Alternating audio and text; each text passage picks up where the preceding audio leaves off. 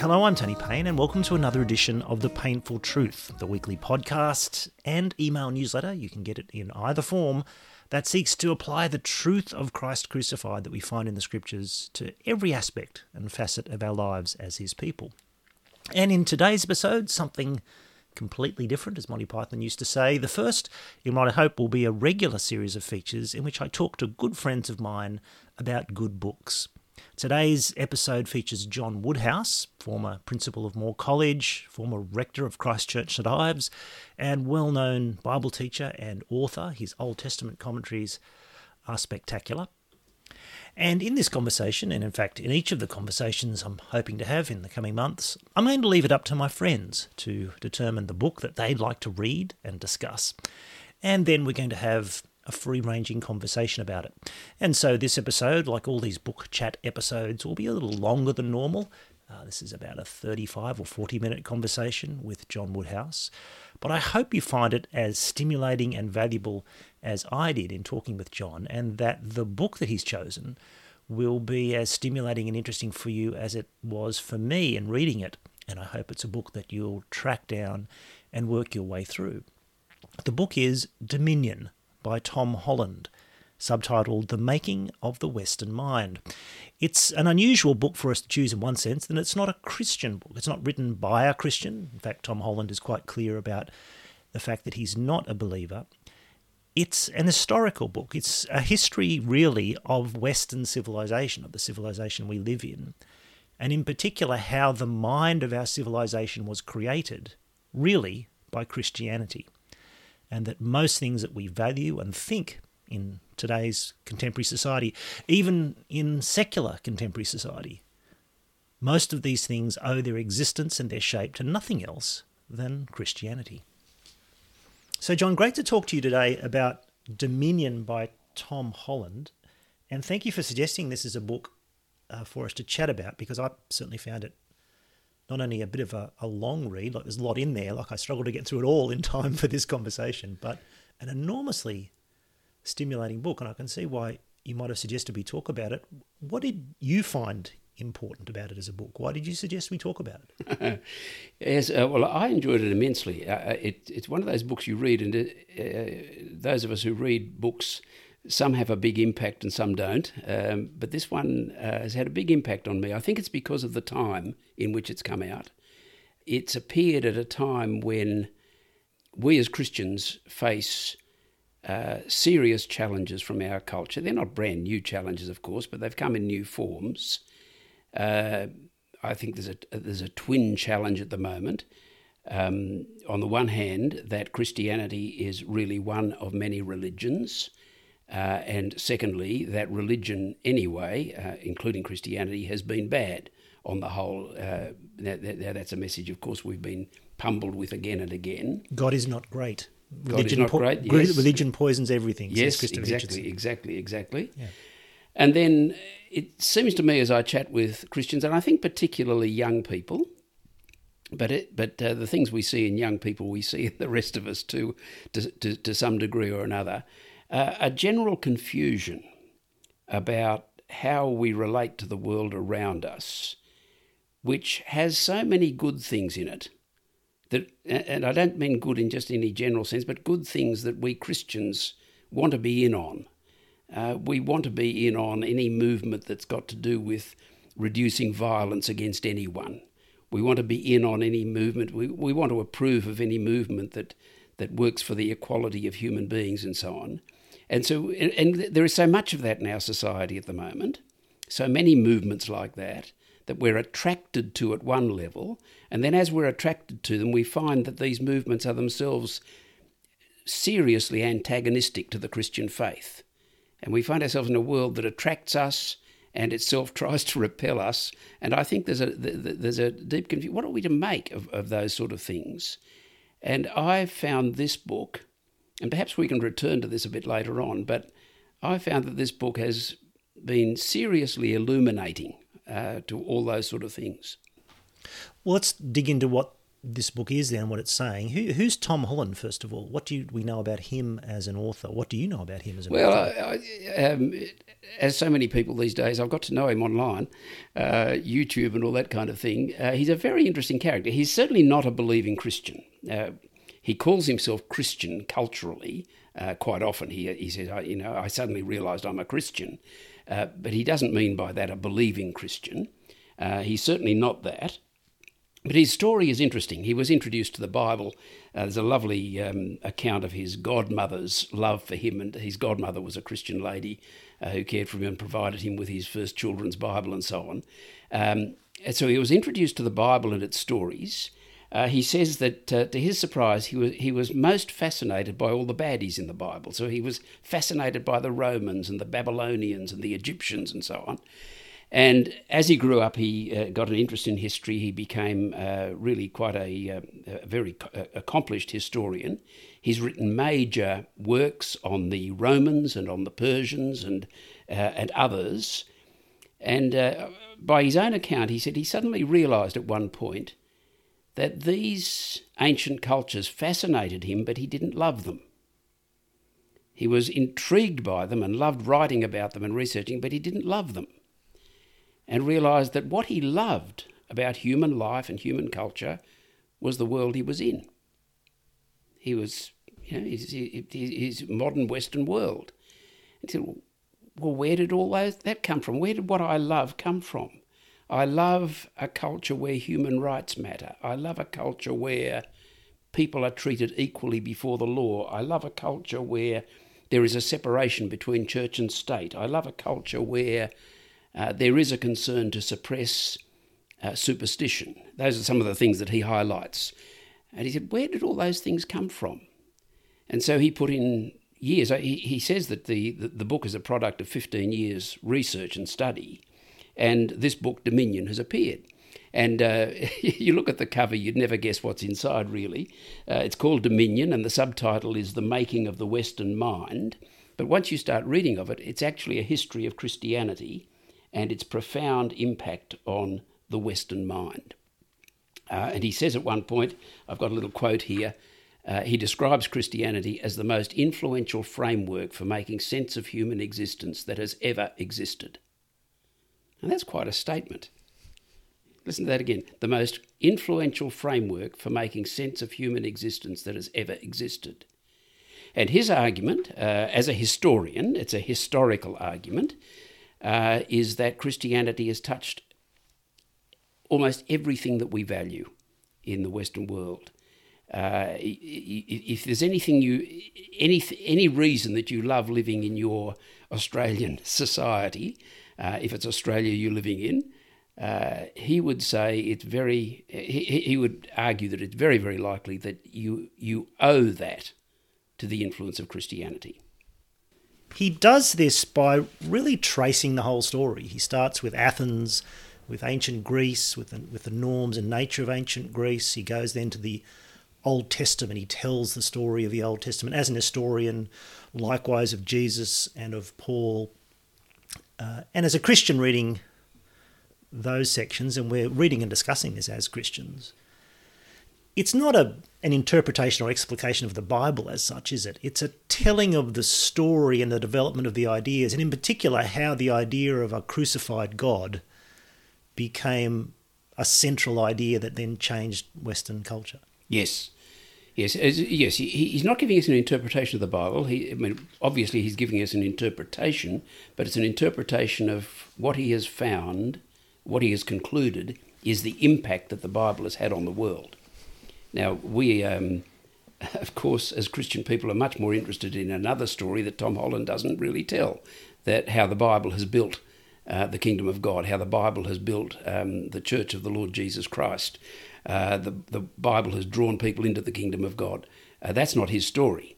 Um, uh, but he's, it, it's sort of, um, I, I sort of think of it, if that's true, if what Christ, Christians believe is, and, and are on about is true, you wouldn't be surprised, would you, if God has spoken into this world, if God has intervened into this world in the way in which he has in the Lord Jesus, if he's given us his word in the Bible, you wouldn't be surprised, would you, if that had ripple effects beyond its main purpose. And that's what I think this book is about. It's a historian who's, I mean, I'm really quite impressed with his integrity and his sort of openness and honesty and so on. Uh, a historian who has uh, looked at the evidence and discovered these ripple effects. And the ripple effects turn out to be quite massive, actually. Not nearly as massive as the core purpose of the Bible with its eternal consequences, but a big effect on the history of the world. And uh, that that's, it really is quite fascinating, particularly in a world where we're getting this message, religion is bad, and in particular Christianity has done so much damage and only damage. Not true, says Tom Holland. In fact, he says that our very concept of religion and mm. what a religion is, yes, is Christian. Yes. And derives ultimately, I think he would say, from a statement like, uh, render to Caesar the things that are Caesar's and to God the things that are God's, uh, with a biblical understanding of creation, you can actually make that separation, uh, which is a distinctively biblical separation. A biblical religion can make that separation. Christianity in particular um, uh, can make that separation in a way which, for example, Islam can't. I'm very sorry about that. My phone has just rung and I'll just turn it off. I forgot to do that. Yep, I was playing golf the other day and I did the same thing. Top of the backswing and the um, the phone went off. And I felt some very unkind thoughts to the person who'd called me at that moment because I hooked it viciously into the trees as a result. Right. But um, it was, in fact, my my mistake for uh, leaving my phone turned on on the golf course, which yes, is a my, big my mistake here. Now I've completely lost my train of thought, but that doesn't matter. We'll get it back. The ripple effects. And we're talking about religion, how religion, mm. the idea of religion and the fact that religion might, you might think of a religion as a set of beliefs and practices, a discrete set of beliefs and practices that a person may hold to and practice in their lives, but is separable in theory from their citizenship or their membership of this country or this nation or this ethnic group, that you might have a religious part of you, I'm Christian, and a, a, a community or, or national part of me, I'm Australian or I'm Chinese or I have some so other, that you might be able to separate those two things in your mind as separate, separable things. He says, drawing on Augustine, for example, and, and the idea of of the seculum, there is a there is a mm. this worldly city of man and there is the city of God that is eternal. That, those whole ideas that those two things are separable in theory is a profoundly Christian insight yes. that's flowed on into the whole Western view of what is secular and what is yes. religion. Yes, absolutely. Um, and I was fascinated to read his account in that respect of how there was really no such thing as Hinduism mm-hmm. until British Christians came along and decided they needed to understand what these Indians were doing in terms of a religion called yes. Hinduism. That's right, yes. And similarly, Judaism yes. never existed until Christians came along and tried to say, how can we have Jews living in our midst and not kill them and persecute them? How can we tolerate them and let them be Jews? We'll create. We'll think of them as having this religion called Judaism, yes. which is not at all, of course, how many of the Jews thought of themselves as, yeah, or the Hindus for that matter. Yeah.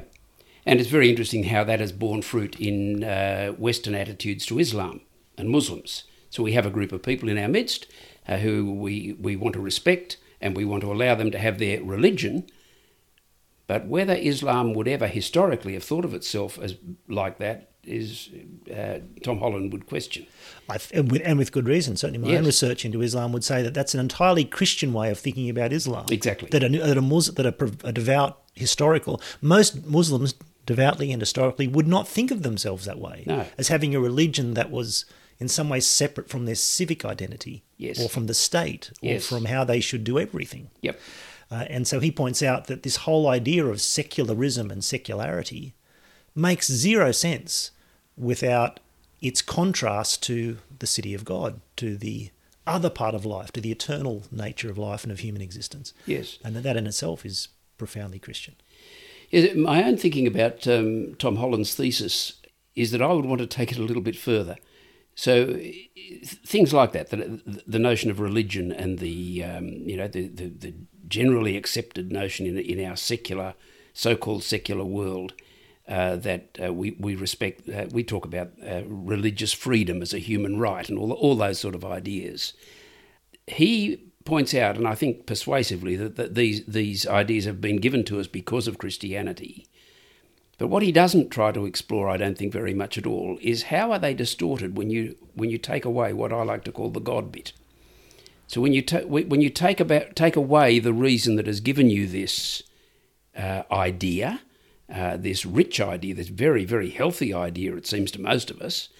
Uh, but what what happens to it when you take away its basis? And I think it I think all of these ideas then get profoundly distorted. Um, and I haven't been able to think through all of them, and I haven't thought through this one through carefully, but uh, I do think that the way in which we Christians find ourselves now in tension with a secular state has got large, has got a lot to do with what happens to that idea uh, when it's embraced by the secular state, but they want to get rid of the basis that gave it to them. I thought about this a little bit as I was reading mm-hmm. too, and I noticed, one of the things I noticed was that some of the things that Holland identifies, he is, as you say, he writes with a great deal of straightforward honesty and and um, doesn't try and hide the warts and all. It's by no means a glowing history oh, of no. Christianity. He certainly tells the sad and sorry and, and dreadful tales of what Christians have done. And especially as he describes some of the kind of what we would we would see, and I think biblically would see, as fairly gross examples of Christian behaviour. For example, the the urgent desire of some popes, say Pope Gregory the seventh, that he, he tells that story in some detail, to to purify the church, to unite all of humanity under the one church, to to cleanse the church of sinners and heretics, um, to subjugate the whole population to the gospel by coercion and, and by the by incorporating state power, to the extent where where uh, the church and its armies march on march on the Albigensians and slaughter them. Um, these are not people; these are these are not Muslims. You know, these are, these are people who are rebellious, difficult Christians who are not towing the church line, and there's a slaughter of them. Um, you you read that as a Christian, and you you see Holland's how he links that back to the desire for purity, for blessing, for uh, for the kingdom. But we would look at it as a heresy. We would say that. That's a that's a shockingly and tragically over-realised eschatology that's trying to create the kingdom now by enforcing its uh, its character at the point of the sword.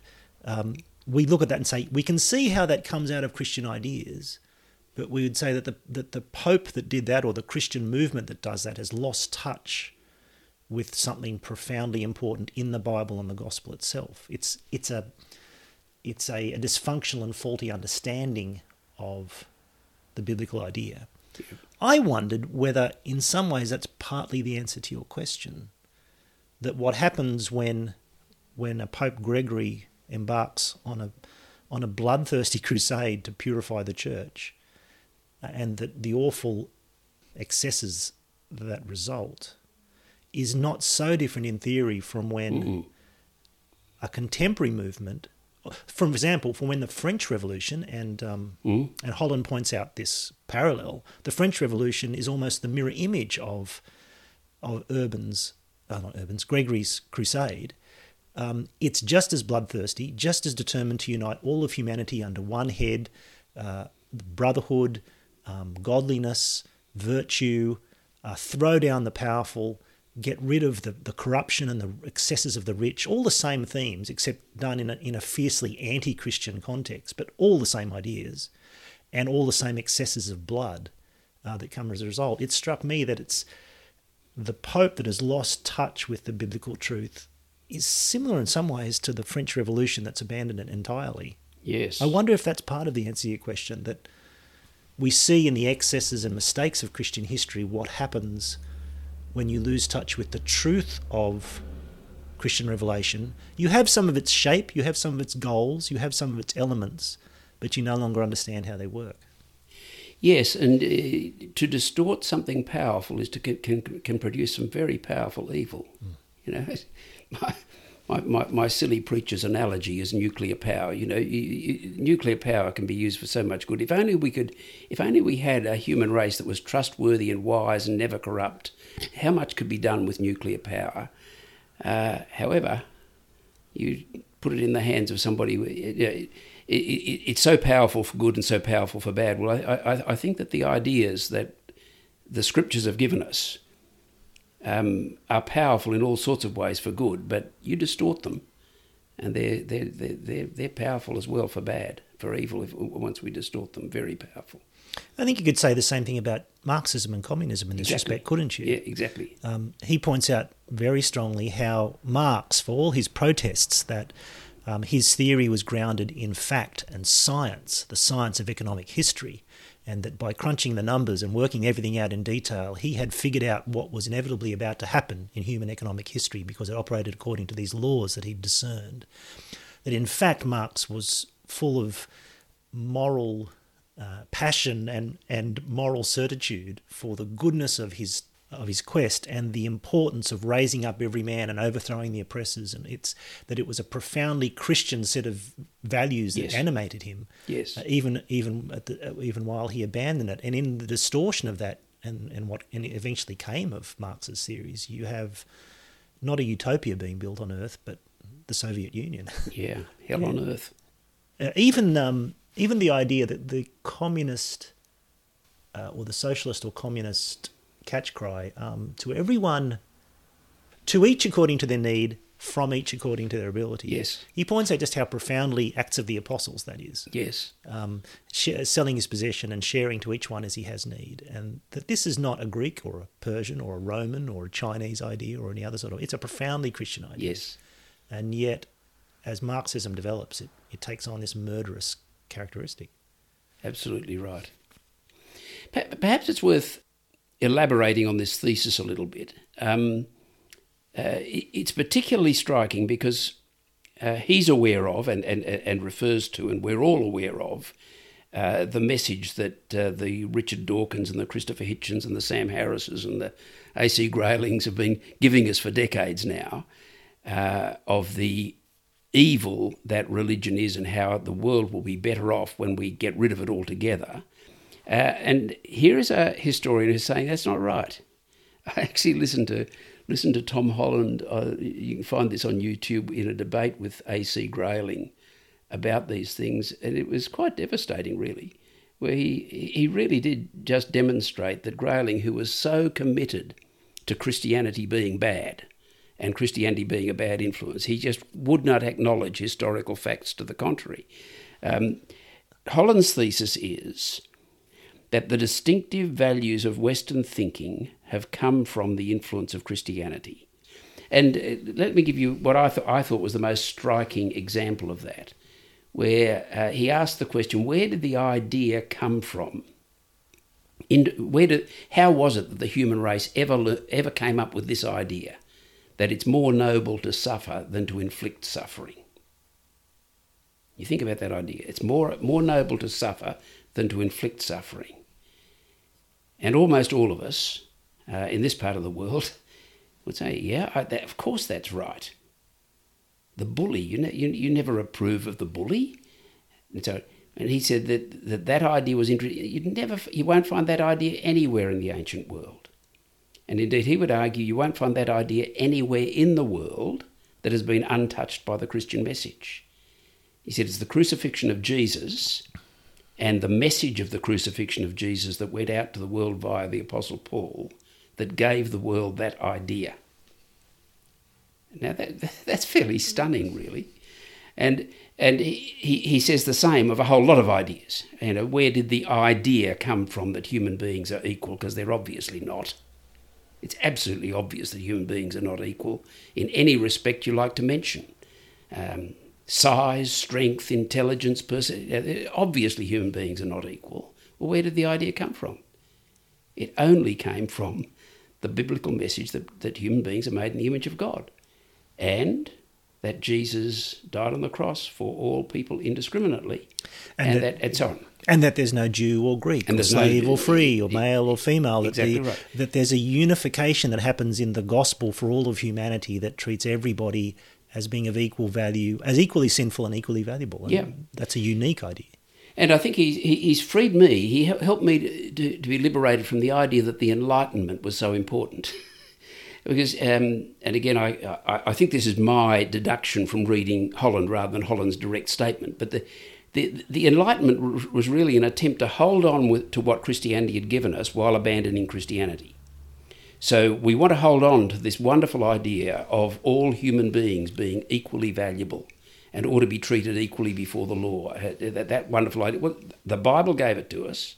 Let's see if we can hold on to it and come up with an idea of human rights and claim that it's self-evident, uh, and claim that it's it's universal and it's natural, it's built into nature. It's not, you know, Holland would argue, and it's not self-evident. It never has been self-evident. Um, but these truths are not self-evident. These truths are not self-evident. They're true, but they're not self-evident. And uh, it is the Bible that that has given those to us. And Uh, the idea that, that that we are in that the Enlightenment is so wonderful that if, that human reason alone um, gets us to these things. No, it doesn't. And I think uh, he, here I am uh, extending the argument somewhat, but but I think that's what we're seeing in the world at the moment. I think the Enlightenment project is now at last crumbling, and people are seeing that reason alone will not get us there, and so. There are people who are still holding on to some of these ideas like equality. Well, how are we going to get equality for everyone? The only way we're going to do it is by power. We're going to demonstrate. We're going to march. We're going to we're, we're going to shut down people who disagree with us.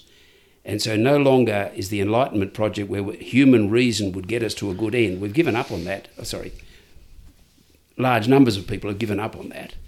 Um, and I think that's because the Enlightenment project won't work. You can't hold on to these values. They don't make sense. They don't. They're, they're not self-evident once you abandon the God bit. I think that's very powerful, John. He kind of acknowledges that towards the end in a, in the wistful sort of way that these kinds of books often do conclude, in uh, in wondering aloud what will happen to the West yes. if if these foundational truths.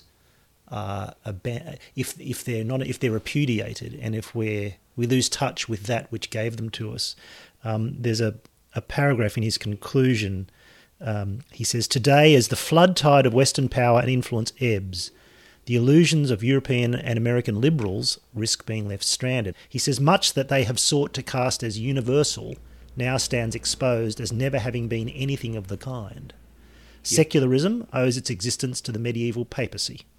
Humanism derives ultimately from claims made in the Bible that humans are made in God's image, that his son died equally for everyone, that there is neither Jew nor Greek nor slave nor free nor male nor female. Repeatedly, like a great earthquake, Christian Christianity has sent reverberations across the world."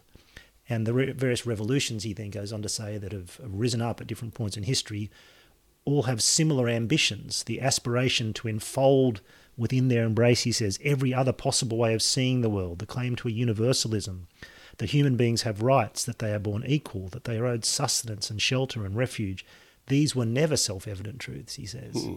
Uh, and what will then happen, he goes on to say, if secular humanism derives not from reason or from science, I'm quoting again, but from the distinctive course of Christianity's evolution, a course that in the opinion of growing numbers in Europe and American and America has left God dead, then how are its values anything more than the shadow of a corpse?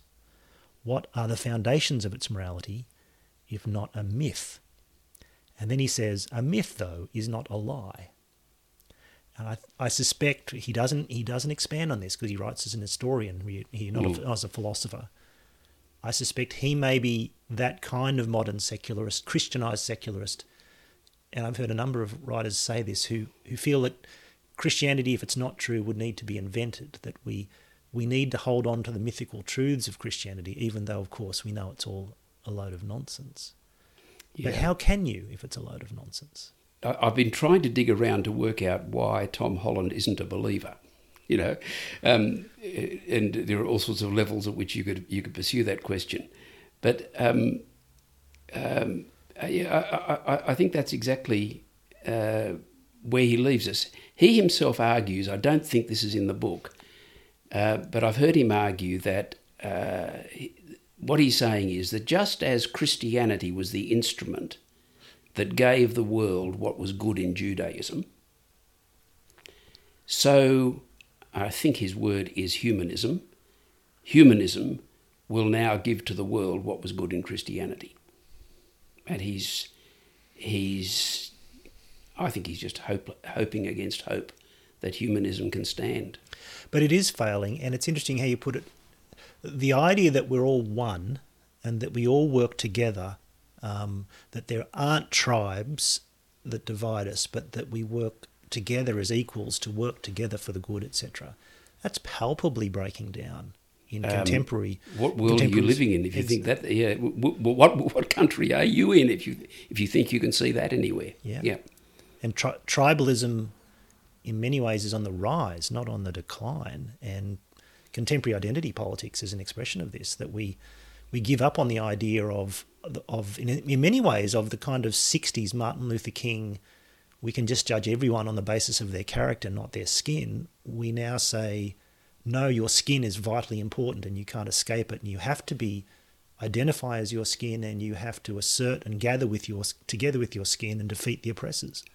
Um, yep. And it's a it's a different way of conceiving of it. In a sense, it is a breaking down of that consensus, of the humanist yes. consensus. You you abandon the God bit. Forgive me for putting it in that way, but um, you yep. abandon the God bit, and you cannot have the unity of the human race. And where would it lie? Uh, the the Christian sees all human beings as equal before God, equally created by God, equally loved by God. Uh, and when when our equality stands in something as as great as that, the equally made in the image of God.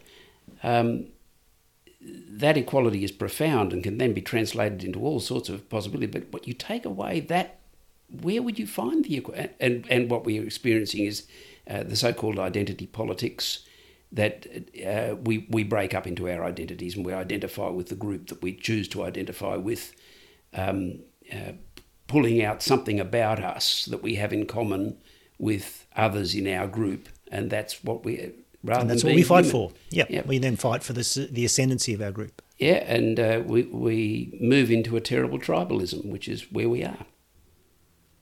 I found it quite insightful too that Holland, as he expounds the dark side of Christian history, quite um, quite uh, sort of straightforwardly and without mm. um, any attempt at varnishing that, um, he points out that where Christianity has had excesses or has failed to live up to its core teachings, it's been its own teachings that have critiqued that. Yes.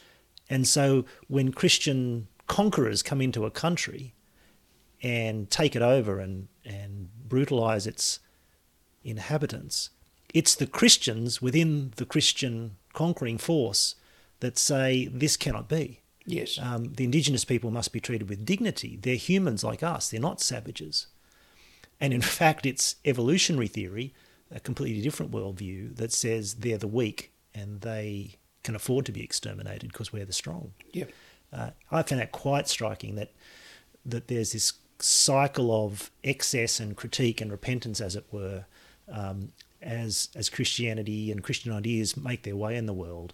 Yeah, and uh, what he's helped me see, um, again with a, with a fresh clarity, I think, is that Christianity gives us a capacity to critique things um, that, the, that that we all benefit from. So Darwin's theory, uh, were you to embrace it and, and and live by it and understand the world in, in in the light of Darwin's theory, there is no way that you can avoid racism.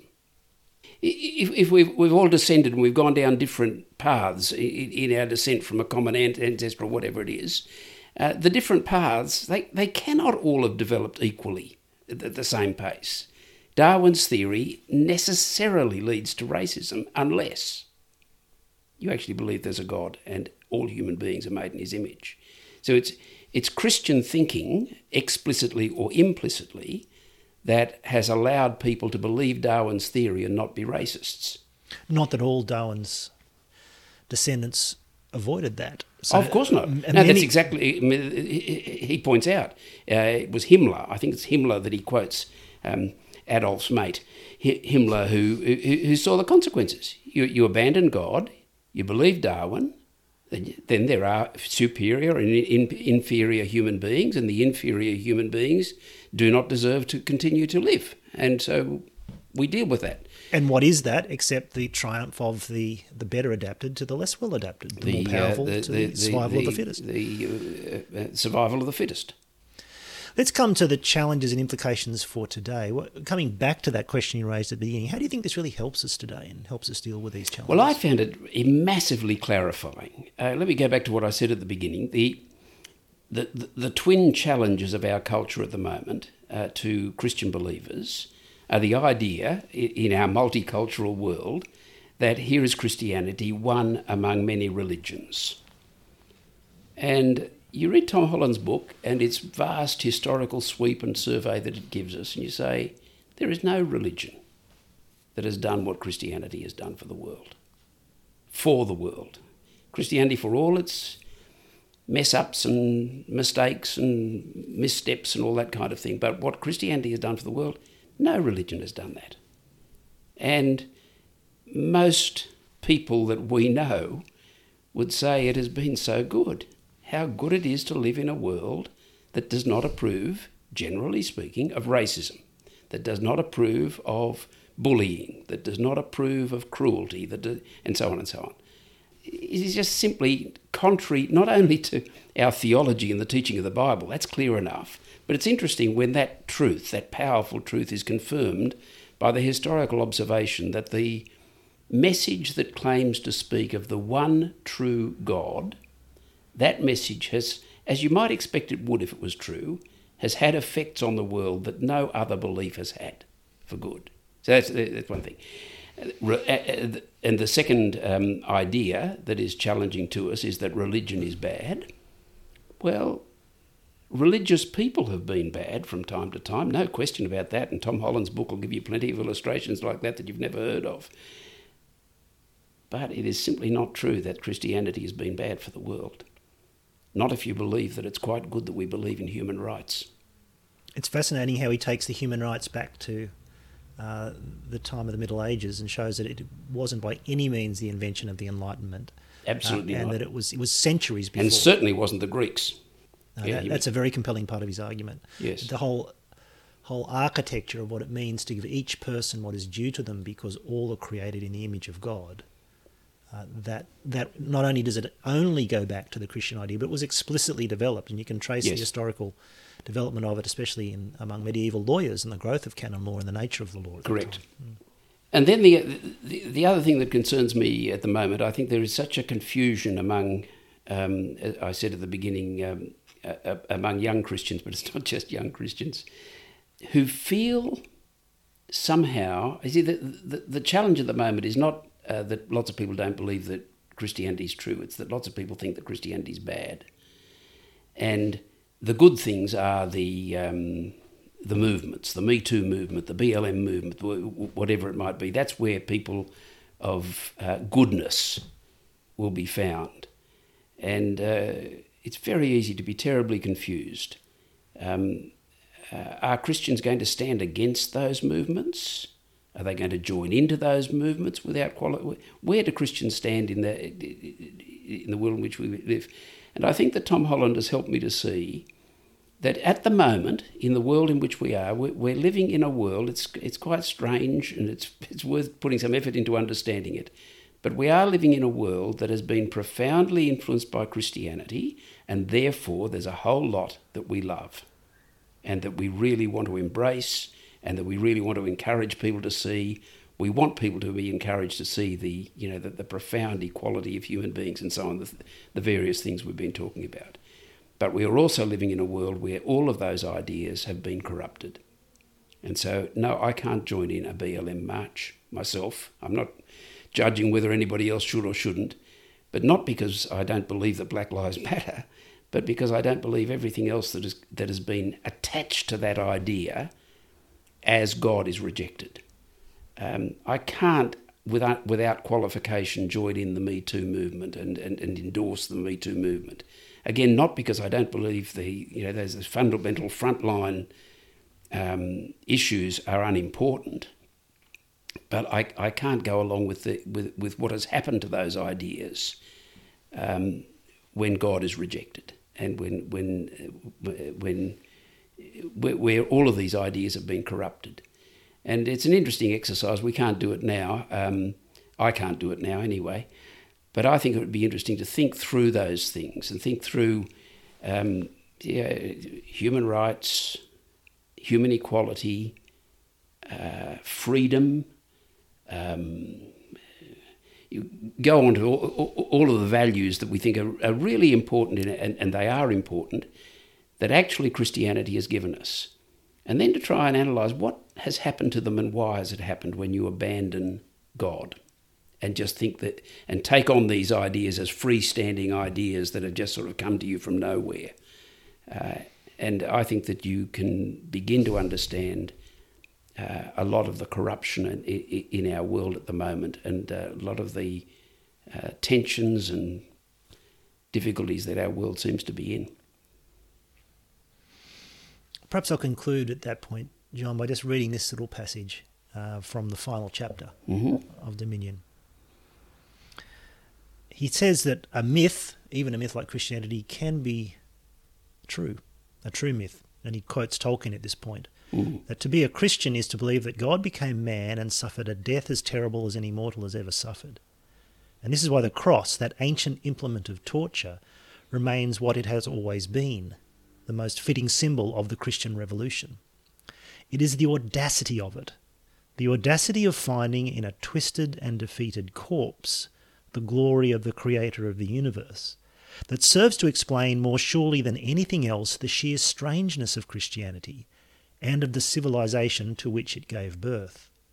Today the power of this strangeness remains as alive as it has ever been. It is manifest in the great surge of conversions that has swept Africa and Asia over the past century, in the conviction of millions upon millions that the breath of the Spirit, like a living fire, still blows upon the world, and in Europe and North America, in the assumptions of many more millions who would never think to describe of themselves as Christians.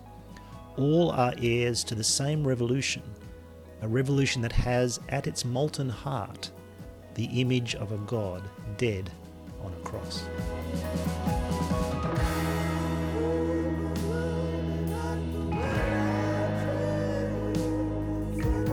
Well, thanks for being with me for this conversation I had with John Woodhouse about Dominion, The Making of the Western Mind, a book by Tom Holland, published by Little Brown in twenty nineteen.